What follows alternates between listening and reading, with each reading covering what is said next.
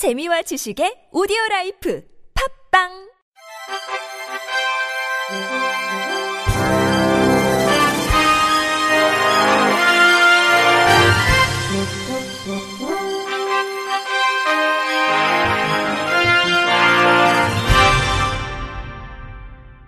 청취자 여러분 안녕하십니까? 3월 28일 목요일 KBIC 뉴스입니다.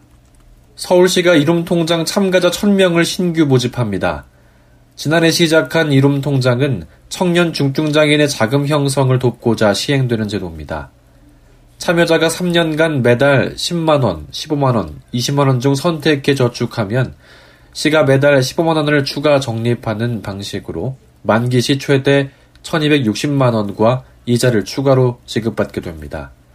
신청 자격은 가구원의 합산소득 인정액이 기준 중위소득 100% 이하인 서울시 거주 만 15세에서 34세 이한 청년 중증장애인입니다. 신청은 다음 달 1일부터 26일까지 주소지 동주민센터를 직접 방문해 접수하면 됩니다. 최종 참가자 발표는 7월 말이며 합격자는 8월 초 약정식과 함께 저축을 시작할 수 있습니다.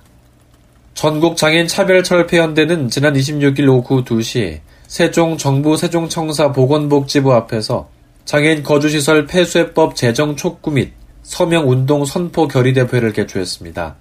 최근 사회복지법인 성심동원 사나 성심재활원 안에서 생활재활교사가 거주인 간 폭행을 지시하고 이를 촬영하며 욕설과 조롱을 한 사건이 발생해 공분을 샀습니다. 장애계는 이 같은 장애인 거주시설 범죄가 발생할 때마다 거주시설 폐쇄를 강하게 요청했지만 번번이 받아들여지지 않았습니다. 전장현 박명의 상임 공동대표는 1842일간의 투쟁 끝에 정부와 탈시설 정책을 논의할 민관 협의체를 만들었지만 탈시설 예산은 영원이라고 지적했습니다. 이어 거주시설의 3만여 명의 장애인은 3, 40년이 돼도 지역사회에 나오기 힘들다면서 10년 이내 모든 중증장애인이 지역사회에서 살아가는 세상을 쟁취하기 위해 투쟁할 것이라고 의지를 나타냈습니다. 장애인이 가까운 주민센터에서 한국장애인 고용공단 취업 서비스를 이용할 수 있게 됐습니다. 그동안 장애인은 공단을 방문해서 취업 서비스를 받아야 했고 주민센터도 지역 장애인에게 취업을 알선할 때 공단에 문의해야 하는 번거로움이 있었습니다. 한국장애인 고용공단 조종환 이사장은 장애인이 주민센터를 방문해서 보다 쉽게 공단 취업 서비스를 이용할 수 있게 돼 기쁘다며 수요자 중심 맞춤형 취업 지원 서비스로 나아가는 계기가 될 것이라고 전했습니다. 한국장애인 고용공단은 내일 대구대학교에서 2019 장애대학생과 함께하는 공직, 공공, 민간 채용 설명회를 개최합니다.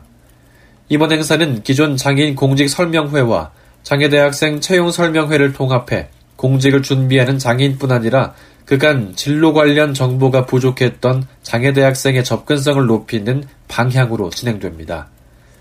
이번 행사에서는 장애인 공무원 채용제도와 군무원 채용제도, 기업의 채용 정보를 소개합니다.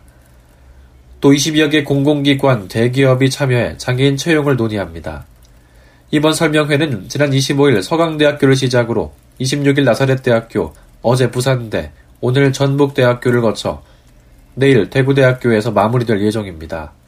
공무원 시험을 준비하는 장애인 구직자나 장애대학생은 누구나 참여할 수 있으며 자세한 내용은 한국장애인고용공단 홈페이지 공지사항을 참조하면 됩니다. 광주시청자 미디어센터는 광주시 시각장애인 복지관과 시각장애인의 미디어 향유권 향상과 방송 참여 활성화를 위한 업무 협약을 체결했습니다. 이번 협약을 통해 양 기관은 시각장애인의 미디어 활용을 위한 지식 및 인프라 공동 활용, 시각장애인의 시청자 참여 프로그램 제작을 위한 지원, 장애인 라디오 제작단 운영, 시각장애인의 미디어를 통한 알 권리 충족 등을 위해 함께 노력하기로 했습니다. 센터는 현재 지역 방송사와 협력해 다양한 청취자 참여 프로그램을 제작하고 있습니다. 앞으로는 시각장애인이 제작한 광장의 봄이 꾸준히 방송 제작에 참여할 수 있도록 방송국과 연계 도울 예정입니다. 박대식 센터장은 장애인 라디오 제작단을 신설 운영해 시각장애인이 방송을 직접 제작하고 참여할 수 있도록 복지관과 적극 노력하겠다고 말했습니다. 김영수 복지관장은 시각장애인 스스로 방송을 통해 자유롭게 목소리를 내고 나아가 장애인과 비장애인이 서로를 이해하고 소통하는 문화가 확대되는 계기가 되길 바란다고 기대했습니다. 중증장애인들이 운영 중인 충남도청 희망카페가 또 다른 장애인의 자립을 돕기 위한 나눔을 실천해 화제입니다.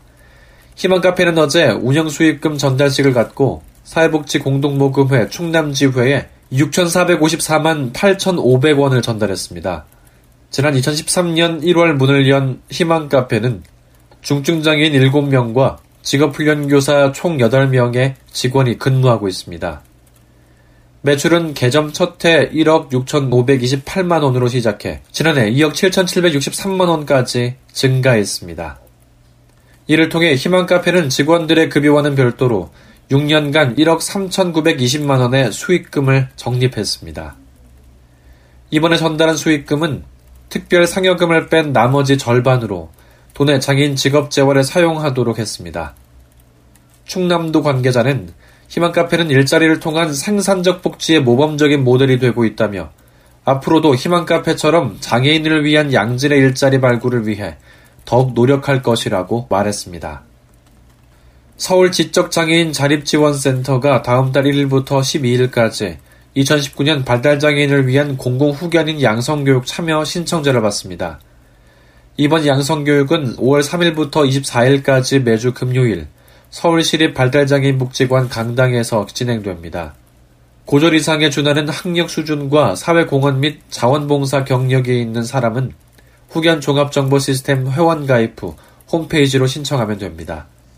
30시간 교육 수료 시 수료증이 발급되며 후견인 후보자로 등재돼 가정법원 및 지자체 요청이 있을 때 후견인 후보자로 추천됩니다. 자세한 교육 내용 및 일정 등은 서울 지적 발달장애인 복지협회 홈페이지 공지사항에서 확인할 수 있습니다. 끝으로 날씨입니다. 내일 대체로 구름이 많은 가운데 중부지방에는 새벽부터 아침 사이 빗방울이 조금 떨어지겠습니다. 내일 아침 기온은 예년과 비슷하거나 조금 높겠습니다. 서울 5도, 대전 4도, 광주 6도, 부산 10도로 예상됩니다. 낮 기온도 예년과 비슷하거나 조금 높겠습니다. 서울 12도, 대전 16도, 광주 18도, 부산 17도로 예상됩니다. 충북과 전북 지역은 종일, 그 밖에 중서부 지역에는 오전까지 미세먼지 농도가 나쁨 수준을 보이겠습니다. 이상으로 3월 28일 목요일 KBIC 뉴스를 마칩니다. 지금까지 제작의 안재영, 진행의 이창훈이었습니다. 고맙습니다. KBIC